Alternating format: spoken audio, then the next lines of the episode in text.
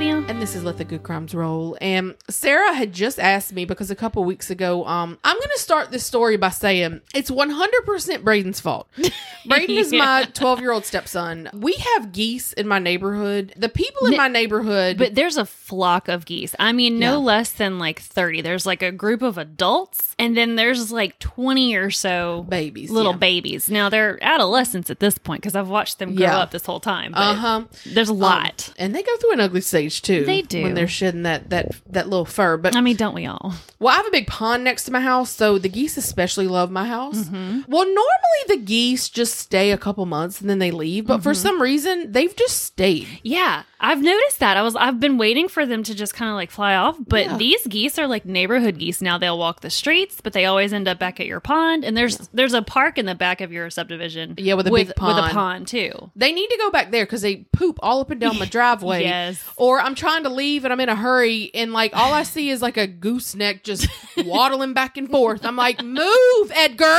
You know, he won't move. But anyway, so a couple weeks ago I was complaining about the geese because there is literally geese shit everywhere. so my stepson got this bright idea to get like a Nerf gun because I mean Oh, that's not gonna hurt. So he went outside and he kind of just boop, boop, boop, just to get him to move on. Oh, Well, he got a couple of the babies. They were fine. I mean, it's a Nerf gun. Okay, Uh-huh. Yeah. it's not paintball gun. It's not a. I mean, it's a Nerf gun. Yeah. He shoots his sister with it, and she Yeah. doesn't cry. She's fine. So he decided to go ride his dirt bike. The geese were decided they were going to get their revenge. So he's riding his dirt Mm-hmm. was bike. this like was he riding the dirt bike after the Nerf gun incident, or was it like the same time kind of thing? no, it was after. Oh, so they remembered. yeah, they were. Um, they were plotting. They Uh-oh. were plotting. Okay. So he's riding up and down my driveway. I kind of have a long driveway, and all of a sudden there was a swarm of geese that just attacked him as he was riding a dirt bike. He wasn't walking. He wasn't sitting there. He was riding a dirt bike going 10 miles an hour, and they just said, Now, boys! And they attacked him, and he fell. And he scraped the hell out of his side, and I was laughing so hard I was crying Did you until see this he. happen? I saw the after effects because I just saw feathers, and Oh my God. um, he comes limping back, and I felt so bad because he was really beat up. Yeah. like I got pictures. I'm like, he's fine now, y'all. Yeah, he's fine. But your dad had come over yesterday, and he told me that the the geese just he gotten too close to a baby, and the geese just attacked him. He No, neglected to tell me about the nerve to the gun story. Yeah, incident. that's why I said it was. And oh, it's you- a full blown war because Brayden still goes out there and gets them with the Nerf guns. Mm. Well, you know they they must be plotting against him because I've walked past these geese no less than like twenty times. oh, me too. And they hiss at me. Yeah. They're like, yeah, I mean they don't love us, but as long as not we're not messing them. with them, yeah, yeah. I mean, I, I mean, I don't know. I, I just there's Edgar and Kevin and Bob and yeah. So Kevin. I know after my father-in-law, I'm like, simmer down, Kevin. Stop it. getting a little spicy. Yeah, They literally plotted their attack against Braden. I know. It was. I mean, it was tactical planning. You could tell by the way they Did they? dive did they him. like? Did they break? They the were skin? like, look, look. Oh yeah, let me show you the picture. Oh they were gosh. like, he had a helmet on. They were, they were like feathers around his helmet. Just he crashed his bike. They made him Oh, crash his bike. Yes, and I mean, I'm sorry. You come after their babies, I'd be the same Yeah. way. Well, that's a lesson learned there. And then the other animal news is, um, we now have a, a Russian tortoise. Look, see, he crashed his bike. Oh my was beat up. gosh! Can Yeah. you see? He comes l- gimping in. It's like- I said, did they shoot you? Let me see Like, did they have a like a handgun and they shot? Because one of the spots is like a hole. Yeah, I texted I Chrissy. didn't see that. Uh-huh. Oh my god! I texted Chrissy and said, should he get stitches? And she said, no, he's fine. But oh my! Chrissy's our our family nurse. So that looks like doesn't that look like a gunshot though? It looks like one of them shanked him Oh in the midst of it. yeah. We can laugh now because he is okay. He is but fine. Yeah. Look, even if he wasn't, even if he had to get stitches in a couple weeks, we would have laughed because Yeah. it was it was pretty funny. That's the that's the childhood memory he's gonna look back on, and he's probably still gonna be yeah, and he still years. won't years. go outside Yeah. with the garage door up. my He's scared to death of it. I don't blame him. this Little- hysterical. Little assholes. But yeah, now you have a tortoise. We have a Russian tortoise to my complete shock because I thought he was a Hermann tortoise. Mm-hmm. Like I was telling Sarah, originally his name was Raphael. That's what my my kids named him. And then I just saw my Braden just sitting there petting him on the head and say, Hey Timothy. So we now have it's Tim. Wait, so what prompted y'all to get the tortoise? I've been wanting one. You just been wanting one? yeah, I've been wanting one for forever. If y'all know used to have nothing, if y'all know nothing else about us, know that Casey and I just absolutely love animals. and not normal animals. Yeah. Like, I mean, we could take or leave dogs, you know, but for us, it's like chickens. And, Mm-hmm. yeah, um, we've got a hamster, tortoise. and yeah, Yes, yes. Like Yeah. this sounds crazy, but I think rats are cute. Not rats like that you find in a barn, but like when you see someone with a pet rat, I'm like, oh. And Maddie had rats, and Yeah. Daddy could not understand why she wanted pet rats. They're When very you look at- I mean, have you ever seen Ratatouille? I know. so cute. I know. That kind of changed my mind. I know, yeah. right? Yeah. goats. I love goats. Oh man, that's as soon as like Joey gets his house built and he's like settled, he's gonna get he's gonna have like a herd of goats. Oh, good. He f- probably forgot that he told me that because he was, I think, l- drinking at the time. But y'all can get them from Aunt Yeah. Wanda. Aunt Wanda has a ton. She has fainting goats. She's a Oh, ton yes. of them, and they're Yeah. so cute. Yeah. And uh, yeah, so we're eventually gonna Like have like a whole little farm homestead. animals. I yes. know. Like my plan one day is to get a a, a, a girl Russian tortoise. Mhm. We're gonna name her Tina. Tina. Tina, and um, we're gonna let them lay some eggs. Yeah. And let 'em Oh. hatch, and you can have a baby. Oh, one time I think I was at Disney and we were at Animal Kingdom and I we went in this like area where there was like turtles and stuff and I happened upon two like they were tortoises and they were mating and Oh, I didn't yeah. realize that. I didn't, I didn't know that tortoises like actually did Yes. the, the duty because Yeah. they lay eggs. Yeah, But well, you know- but so do chickens, and Yeah. if you've ever seen that, that is brutal. But anyway, so they were doing their little thing, I'm so glad I'm not a girl chicken. at first, I know, right? At first, I was like, "Oh, look at that, they're so cute," and I called Livy over, and then the second I called her over, I was like, "Oh no, wait, don't." Was don't it like the big tortoises? No, they were like they were like Oh, they were okay. about Yeah, yeah, they were about. Tim size. That was interesting. I, didn't know how 'cause to. You wonder. I had to explain like- to Sarah that the girl tortoises, you can tell they're a girl because their their tails are like like a little spike. They're real short, and Yeah. then the boys have long ones that can like like you know help them do the deed. you know, I- get them out the way. I'm not gonna really think about how that works, but They are. Now I have a wasp that has a vendetta against me. Son of a bitch. okay. Woo. All right. So I but guess we, we, should uh, love animals. we should get into it, shouldn't we? Yes. Okay, so I did this one, and this is our final part four of Meltdown Three Mile Island from Netflix. And part four is called Fallout. I named this episode Nobody Believes You, Lake. I know the Bond villain. Mhm, That's why I said Bond he's villain. the one who's the Bond villain. Yeah, Like, yeah. why did he even sit down for an interview? I don't, know. understand. I don't know, and I know this is a is it it's edited. You Well, he's, know. he's like, I don't have time for anybody's drama. Like, then why are you sitting here talking to us? Seriously. Anyway, you can tell he's not a very compassionate person. You know what he was missing? He was just missing a hairless cat to pet. Oh my gosh, Mm-hmm. you're right. Yeah, that was it. If you remember, there were a lot of issues in the cleanup process, and there was this thing called the polar crane lift that had been exposed to radiation over a long period of time and it had degraded. But there were accusations from worker Rick that powers that be were overlooking all the safety protocols and stuff. And Yeah. there was a lot of allegations going on about criminal misconduct and stuff. It seems like worker Rick was targeted because we left the last episode, his apartment had been ransacked. Somebody Mm-hmm. broken in looking for whatever documents he had that could expose MetEd and Bechtel, the cleanup. Yeah. What is GPU though? That's what I get confused about. okay, There's- so MetEd is is GPU basically. It's Okay. General Public Utilities. It's the utility company. Okay, because that's where they would say, "Oh, GPU and MetEd." I mean, I understood who Bechtel was. Yeah, General Public Utilities. I don't know if they're like the umbrella company for MetEd. Okay. but they are in, in from what i gathered like the same so part four picks back up on march 20th 1983 and this is two days before the polar crane lift so we're right back at rick's ransacked apartment uh, rick took this broken into his broken into apartment as a message from gpu and bechtel I took it they were trying to tell me to back off. Or they'd take their bat to me. That he felt like they were trying to send him a message, like a warning, like watch what you do, watch what you say. He felt they were warning him to just back off. But Tom Devine, who is um, someone helping Rick, he's with GAP, The, it's like the, the, the, government, government, accountability project. and young Tom Devine.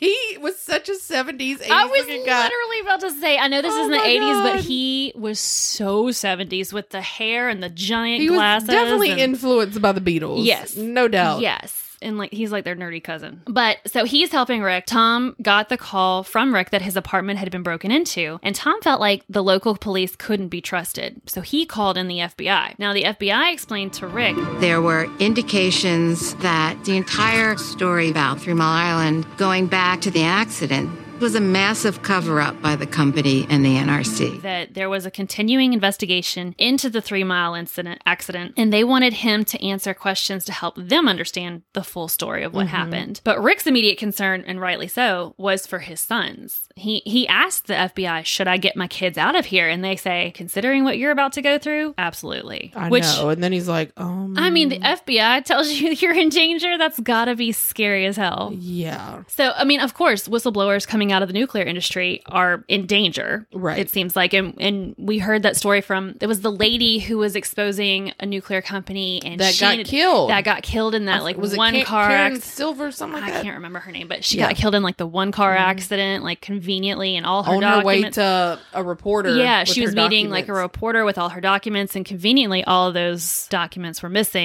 Mm-hmm. when she was found. They are in danger, it seems like. But Rick was even more so because Rick was coming forward about the seriousness of using the polar crane, and it was in the midst of all this other alleged wrongdoing and criminal misconduct at Three Mile. There were indications that were going back to the accident that there was a massive cover up by the company and the NRC, which is the Nuclear Regulatory Committee. Yeah, and and what's funny to me is is our Bond villain Lake. He's like he didn't know anything. Did you? For someone who's the director of the cleanup on site, Yeah. he's like, I mean, if there was a cover up, you know, I wasn't aware of it. Well, that's, like, come that, on. that seemed to be like the common thread with a lot of the people. That Yeah. were like, Oh, you know, someone know. someone else may have known this, but I was not aware. Right. You know, when when we see evidence that that's not quite true, Rick's allegations could potentially kill the nuclear industry. Mm-hmm. And to assume this was an easy decision for Rick would be wrong because he's a big proponent of nuclear energy. So Mm-hmm. it's not a decision that he took lightly. But when he considered his options, he understood the risks involved in, in exposing the criminal behavior, but he felt like he didn't have a choice. Yeah. He felt like if something were to happen with the crane and it cost somebody their life Mm-hmm. or there was like an uncontrolled radiation exposure to the public that he would never be able to live with himself. Yeah.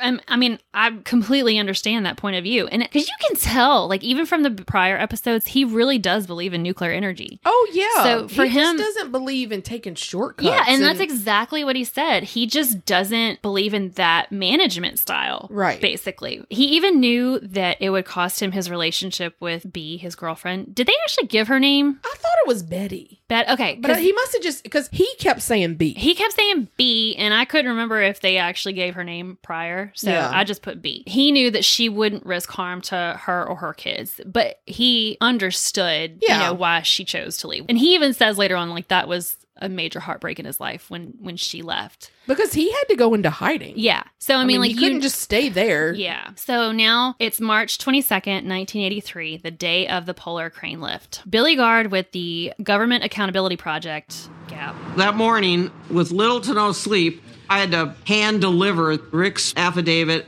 to the Nuclear Regulatory Commission before the vote. Now, there's supposed to be a vote whether or not they should use the crane. So there's this affidavit delivered to them. Simultaneously, Tom and Rick are holding a press conference. The Government Accountability Project of the Institute for Policy Studies is proud to be representing Mr. Richard Parks.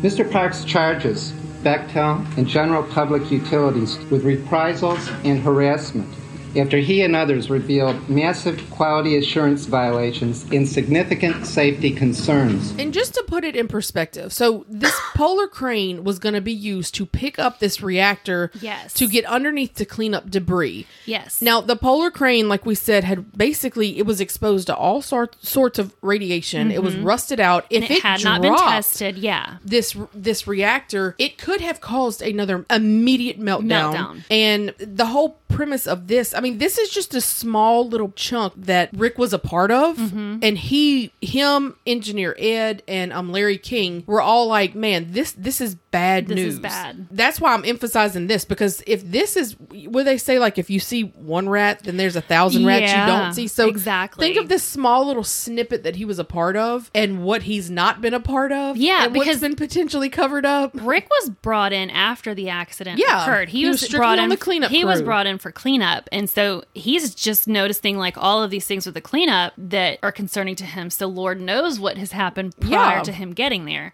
Just like take that into perspective. You Yeah. get this outsider that came in, and he lasted how long Yeah, I don't even know how before long he, was started there. screaming, "This is not right." Yeah. So just brace yourselves. So during this press conference, Rick even states All I know is that I've always been an advocate of nuclear power.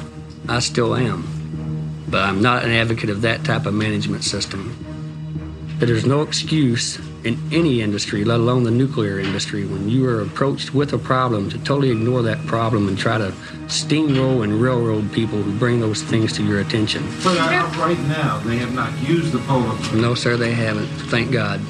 Mr. Parks, do you expect to have your job still? Sir, I don't care. Knowing that Rick could expose the chance for a full meltdown that could take the e- take out the East Coast, Bechtel and GPU held a rebuttal press conference, and they're basically stating that everything's fine. Safety has been their number one concern. So Billie delivers the affidavit to the commission. There was a lot of discussion amongst the commissioners. There was like a flurry of activity when she brought the affidavit, and then they immediately went to recess. At this point, no one knows if the commission is going to take the affidavit seriously. Are they going to stop the polar crane from being used, or are they just going to keep on going? The NRC commissioners come back from recess. Nobody knows what's going to happen, and they basically end the meeting and say they aren't going to allow the polar crane to proceed with cleanup operations. Thank so God. Rick's mission was accomplished. Because y'all, we may not. I mean, the whole East. I mean, the whole United I States would, could potentially have been totally different. So our Bond villain, Lake Barrett, the NRC director of TMI cleanup, is back giving his present day interview. And there's a clip, the documentary goes back to a clip of Rick's press conference where he says that Lake himself said basically nothing was wrong with the polar crane. And then Lake says, No, I didn't watch the press conference, but I heard about it. How they're going to retaliate against anybody who tells the truth, uh, and that it's corrupt and uh, it's not safe. And I'd never heard this that he was run out of the industry or anything like that. I never heard him being said he was a whistleblower. Maybe he is. I don't. I don't know. I don't even know what a whistleblower is sometimes because it becomes so emotional uh, about things. But as far as I'm concerned, we dealt with public health and safety to get that cleanup done.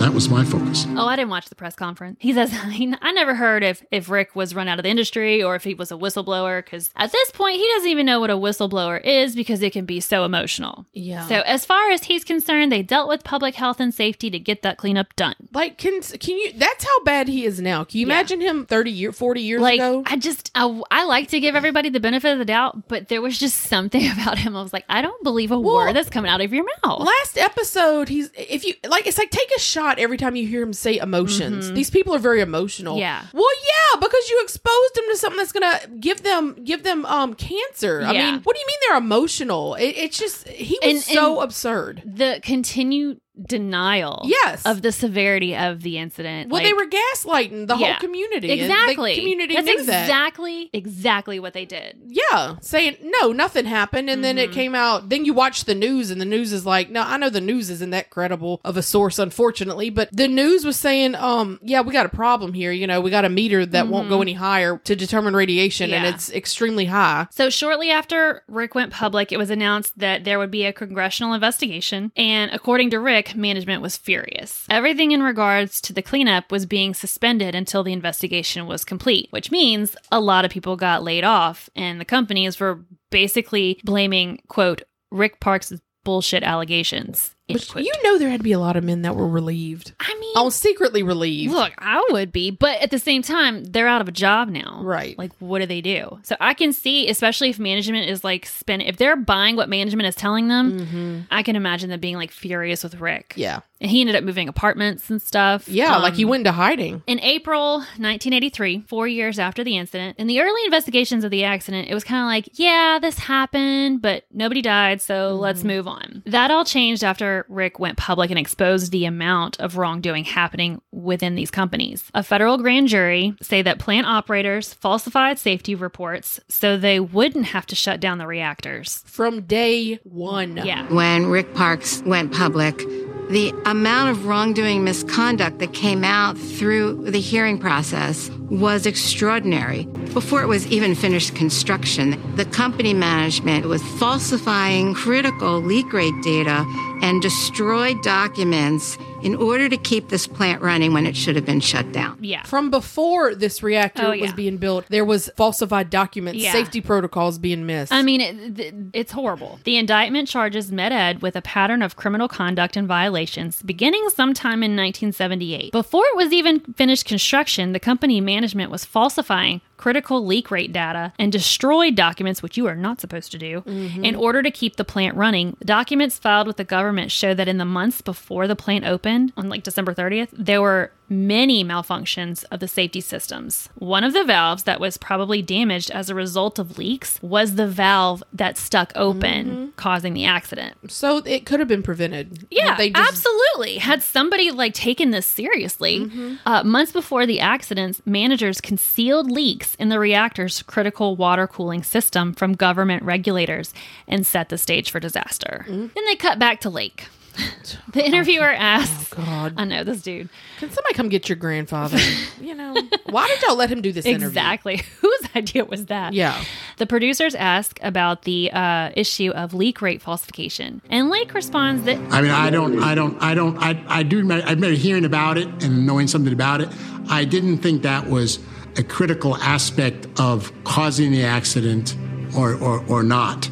So I can't tell you about that. But I'd never heard that that was that significant. But he didn't pay attention to it. yeah, yeah. He's just, I'm like, I mean- don't you think that's something you should pay attention to? It looks right to me. I'm not a nuclear physicist. But yeah, but then he kind of fumbles and he says he remembers hearing about it. And to be fair, he does come in after the accident. Yeah. He's not there Yeah. beforehand. So he, he remembers hearing about it and knowing something about it, but he didn't really think it was a critical aspect of like, causing what the accident. Did you know? Did you know, know. anything? According to him, not really. No, you just sat in your office all day and soaked up air conditioning. The U.S. attorney also says that the NRC is at fault because no one made an effort to get to the bottom of this. Clearly, that's because le- that was Lake Shove. He was with the NRC, and he, to his own admission, did not Yeah. make an effort to see They how just- valid these claims were. They just blindly went with what like Yeah. Bechtel told them, what GPU told them. They're like, okay, well, if you say so, like nobody went behind them and checked this. Yes, the NRC is at fault because nobody made the effort to get to the bottom of it. But the worst failure that put people in extreme danger was the fact that the company intentionally lied during the first day of the accident. Mm-hmm. Intentionally lied. Now, to this point, we were under the impression like they were trying to figure out what was happening. They weren't sure. But the U.S. attorney is claiming no, they did, and they intentionally lied. Like there was a hydrogen explosion at one o'clock in the middle of the day. yeah. So okay, so they're kind of going back to like the day of the accident, mm-hmm. and they're just kind of like reliving like what actually happened. Day one at 1.50 in the afternoon, there was this loud thud and that everybody in that control room heard and felt. They had released hydrogen gas into containment. Lake described this as like you turning on your barbecue pit, um, but you don't light it right away, and then like the second you light the match, it just kind of goes like kind of like that. That but Lake says that reminds me of my dad. You weren't there. Were you there that day? what? So y'all, my dad's a firefighter, and his pit was on fire. and we're like, it was high, and he has a little bitty water bottle. Oh my gosh. shooting it, and we're like, "Can someone get the firefighter away and go get a hose pipe, please?" That tells you like he's so used I to fire. He's like, this is laughing. not a big deal. Like whatever. It was like reaching the roof. I was, and he had a tiny the- water bottle. was the food already on the grill? oh, the food was was just burnt. it was, it was Oh, crunchy. Ronnie. It was crunchy. Just made me think of that. so, but Lake says it was not an explosion. There was no supersonic shockwave, but it was a big hydrogen burn. Now, the documentary immediately cuts to Rick, who says, It was an explosion. Hydrogen blows up. And you can see the pictures, and their phones are almost melted. Oil drums are completely collapsed. Anybody that thought they didn't have fuel damage before then knew they had fuel damage after that.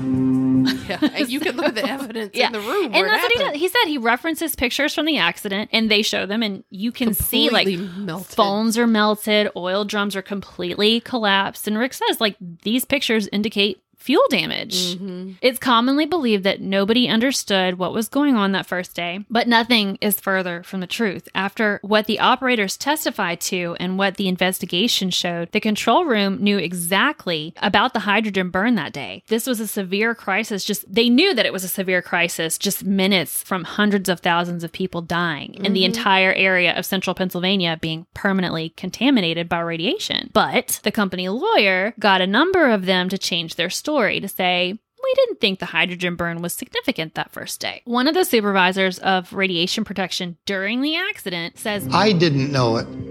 I'm not going to say that there wasn't somebody who was putting two and two together at that early time. I don't know. which is kind like what we've been seeing from Yeah. Lake, you know, like, oh, maybe somebody else knew, but I didn't. Lake says a while later, looking back on it, then they knew what it was, but that this didn't get into the analysis system to the right people in the control room to understand it. Mm-hmm. So he's basically he's saying like hindsight is 2020, but in the moment we didn't quite get it. So as we know, early on, the company downplayed the severity, but a lot of people testified early on to investigators that they understood exactly what the hydrogen explosion meant. That it meant that the core was melting and there could be a significant amount of radiation that is released. And no one told the governor of Pennsylvania. And and that's the main part. Like, okay, Mm-hmm. I can understand in the moment you're disputing was it a hydrogen burn? Mm-hmm. Was it an explosion? But like here's the deal. With that, you know we're on the verge of a nuclear meltdown. Mm-hmm. When that hydrogen because that was the big deal. Was it in episode two where they were worried that there was hydrogen in there? that, and there that, was word like there was a buildup of hydrogen that could cause like yeah. a big explosion. So yeah. whether they knew in the moment, but once they knew about that hydrogen, they knew we're, we're about to have a meltdown. This is huge. Mm-hmm. Yeah. And and the fact that nobody's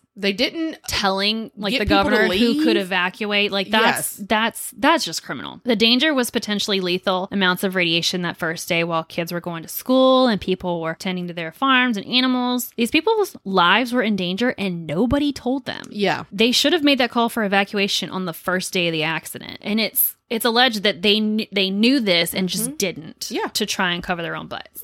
July 24th, we're back to July 24th, 1984, the polar crane lift. Rick tells us that And when they tested the crane, it worked.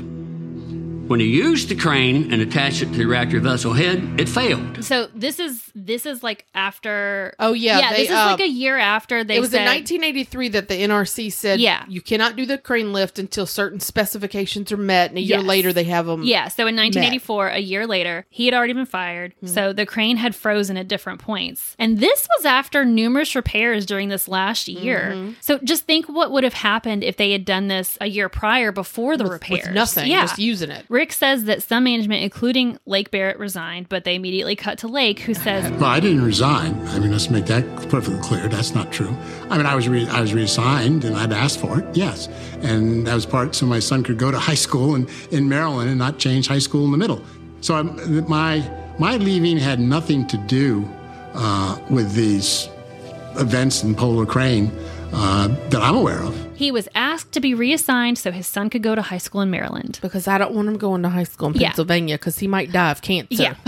so his leaving, he states, had nothing to do with these events or the polar crane. Or the people coming after him with Yeah. stakes. That's gonna ready to say. murder him. So, May 1985, this is six years after the accident. Even after the indictment of the company coming to light, the This blew my mind. I know. The NRC and the company were doing everything they could out of fear that this accident had killed the industry. They were determined to restart Unit 1 to show they could come back. So after all of that, After all of that. can we start? Can we like rebuild and start over, mm-hmm. even though we almost got y'all killed? Yeah. And didn't tell you. so, And then they're like in disbelief that the townspeople were like, uh, no. yeah. So, of course, the local residents are against this and they decide to do everything they can to keep it closed. I mean, how could you trust the powers that be Oh, at that no. point? So, restarting Three Mile is really symbolic of the nuclear power survival in America. So, GPU is pulling out all the stops. Mm-hmm. They bring in Admiral Rickover. Remember him? He's like the father of the nuclear navy. And they bring him out to kind of give the plant some credibility again. And, And he's- he, he taught fella. Rick. Yeah. And he Rick did. And Rick Loved him. Rick has him like up on this pedestal. Yes. You know, like he, he has a lot of credibility at this Mm-hmm. point. So he still has tremendous influence over the industry and the NRC Commission. And he goes to Three Mile and says it's safe to restart. But there was a good point made that they didn't think the plant would restart because of the mountain of evidence that the owners and managers of Three Mile didn't have the resources, the character, or the integrity to safely operate a plant. You're not going to let a felon operate a nuclear power plant, are you? Exactly. Exactly. Yeah. But on May 29th, 1985, there was a vote to restart Unit 1, and all but one commissioner vote to restart Unit 1 because they believed all the problems that caused the Unit 2 accident had been corrected. Protests start within hours of the decision, and Lake says that there was a very expensive, multi year process to ensure that the plant would be safe when it was restarted. Oh, and they spent over a hundred million dollars. I don't believe in him. that. Because then later, Say bless it, Sarah. We don't believe you. We don't believe you, Rick. Or no, not Rick. What's his name? Lake. Like, We don't believe you, Lake. yeah. Who has a name named Lake? Uh, know, seriously. But later we find out that Admiral Rickover's endorsement has been undermined by the fact that the GPU contributed 380,000 to his educational foundation. And then his son states that his father was clinically senile at the time he made the endorsement. And you know what I think? I, it's, I think that's just elder abuse. I think they use this poor man who wasn't all there, you know, Mm-hmm. and, to, and that's really sad. to fulfill this narrative. But we still don't know how much radiation was released because a lot of the data never really got put into like a rigorous scientific mm-hmm. analysis. So when the meltdown occurred, there was no precedent on what to do. So the NRC didn't have an, like an organized plan. Rick says that most of the radiation released happened in the first 3 days, but there was no high-level radiation monitoring equipment available to them. Mm-hmm. So it was basically just a guess as to how much radiation had been released into the environment. One of the residents tells us that the health department for the state promised residents that they were going to follow through with this health study as long as you live within a five mile radius of Three Mile Island. But according to some residents, they weren't being contacted even though they were within that radius. Mm-hmm. So, of course, they have really big concerns about why they weren't included in the study. Now, some of those residents that were telling us that they weren't included are some of the most vocal op- like pr- opponents they're vocal with Now their and back then. yeah like you they show like news clips of these ladies and and they had even said prior in like the other parts of this documentary that officials were like writing down their license plate numbers Yeah. so it Yeah. did it They does known. it does make you wonder why weren't they Mm-hmm. because you can they even say you can look on a map and we are within five miles at any point from that Mm-hmm. island so ed houser who was the supervisor of chemistry during the accident he was the one that volunteered to go check things out he said that he was tested and studied for a number of years after the accident but had no long-term effects from it another one of the engineers said that in his opinion the nuclear industry missed out on a public relations opportunity because the worst had happened and nobody exceeded radiation exposure that could cause any type of biological effect. But that's not necessarily true. The health department in 1985 was trying to exonerate the nuclear industry, but you can't really say that there were no negative impacts from being exposed to radiation because with radiogenic cancers, there's a latency period. Mm-hmm. This could impact you later down the road, Yeah. decades later. Right. Resident Paula tells us that her husband was diagnosed with Hashimoto's after the accident, and that's a disease that attacks the thyroid. So his doctor actually asked him if he happened to live near Three Mile, and of course he did. Mm-hmm. You know, even the doctor is making that connection. Yeah. So, and then recently, her youngest daughter had a 10 pound fibroid tumor removed. 10 pounds. And then another resident says that she's had cancer and her granddaughter was diagnosed with non Hodgkin's lymphoma at like age 18. And then we cut to Lake again, who says he feels bad for these people, but he doesn't think their illnesses had anything to do with Three Mile. But cut to that other. Who was the other guy that said they did a study? Oh, yeah. The leading expert of cancer rates in the Three Mile Island community looked at the radiation levels in the direction the wind was blowing, which was up and down the Susquehanna River. And he found two to three times higher incidence of cancer in the area where the radiation was compared to the surrounding hills where the radiation wasn't. So What does two that to three, tell you? two to three times higher. Yes. What is that? What, what should that logically tell I you? know. Nicole, the little girl that lived across from the plant. So this was Rick's Ex girlfriend's yeah, daughter. Yeah, who he considered his daughter. She says like her body, like from her neck across her chest to her pelvis was covered in lymphoma. It took years and years for her to show any responses to the radiation exposure that she received as a little girl. But Rick is 100% convinced that her cancer is a result of 3 Mile. Mm-hmm. And like as he's saying this, he starts coughing. Uh-huh. And the interviewer asks like, you know, what's what's with the cough? And Rick says that oh, well, he has no salivary glands or lymph glands on that side of his face. This is from throat cancer. But he says he thinks it's from his nuclear background, but he was also a smoker. Yeah. And that's why he says the NRC gets away with everything because you can't say with certainty that the illness is strictly from radiation exposure. Right. Because it takes so long for it to uh-huh. happen, you can't guarantee that that's the only thing that caused Well, it. yeah, and you're it, like, exposed to other factors that potentially could have. Rick and Nicole are reunited. And that was so emotional. It was. That got to me too. Rick, like they hug and it's like there's tears and uh, Nicole's mom has since passed and they're just so emotional and he's just like I swear it could have been scripted by Hollywood. Like It he's really could telling her like you know he did his best and he's sorry that it destroyed lives and her life and But her response to me when she, it's like she said exactly what I was thinking. She said, Think I'm a fool? No. I think you're my hero. I think you're brave. You were very special to me. And I think what you're doing and what you're still doing after all these years is the right thing to do. And I'm sorry it's destroyed your life. So in 2019, Three Mile is shut down, and the blame was being placed on competition from other sources of energy. Even though the plant is closed, it'll still take decades for the $1 billion cleanup to be finished. and my well, Crazy. my favorite, like not my favorite part, but like when Rick, there's a scene where Rick is just questioning, did he do the right thing? Mm-hmm. And then jump to Chernobyl, which happened in no. 1986. Yeah. And it's like, there is no question him shutting this down was the right thing because Mm-hmm. after he, exp- the, the little snippet that he was there, what he exposed from that, it just led to this huge exposure of all of these. I mean, Three Yeah. Mile Island could have been a success, but because of poor management, who was just more worried about cutting corners and saving money, it, it, it, it shut down now. Mm-hmm. Yeah. And even Rick still he still believes in the promise of nuclear energy. Yeah. But he says it'll never be a viable source of energy unless you take the profit motive out of it. Yes. Like you can't have a profit motive overriding nuclear safety. Yes. Which I mean to me is just 100%. that's common sense, you know, but since the accident in 1979, only two new reactors have been licensed in the US. Facing safety concerns and being billions over budget, neither have opened. because there's no there's like you said there's no money in it. there really is no the, the cost that it takes to run these Mm-hmm. will get in the way of making a sustainable profit if Yeah. you really think about it well now i want to google Entergy because i know that's a nuke plant I didn't realize it was in St. Francisville, which is not that far away from us. So the Entergy nuclear subsidiary owns operates supports and provides management services to a national fleet of reactors in six locations in the united states entergy obtained a management contract in 2002 providing support and management services to cooper nuclear station in nebraska the contract with cooper's owner nebraska public power district has been subsequently extended until 2029 with approximately 4300 nuclear employees entergy is also recognized globally as a p- provider of nuclear services to companies in the US and around the world. That is, yeah, Riverbend. There's the Waterford Station in Killona, Louisiana. Riverbend is in St. Francisville. Here's a picture of it.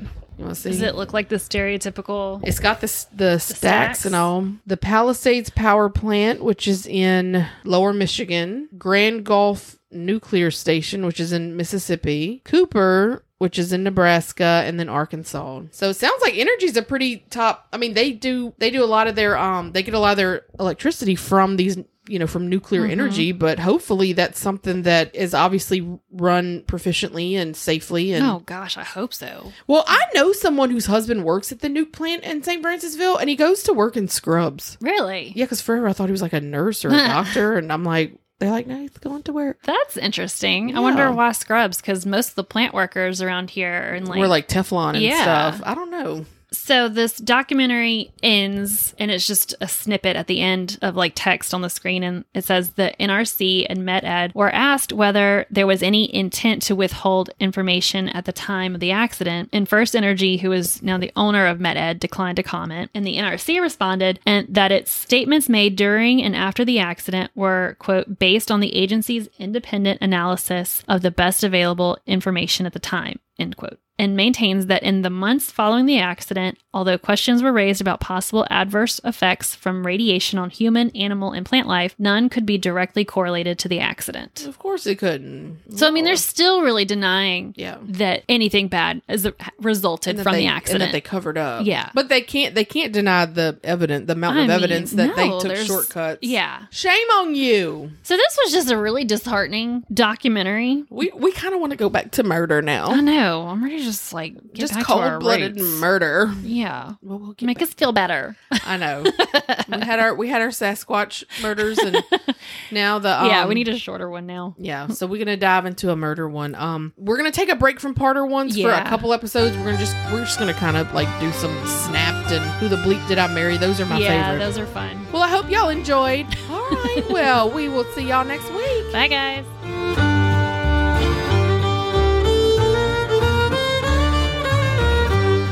This has been a Dive In Media production. Executive producers are Casey Forbes and Sarah Cuvion. Email your story suggestions and questions to let the good crimes roll at protonmail.com. Follow along with us on Facebook at Let the Good Crimes Roll and Instagram at LTGCR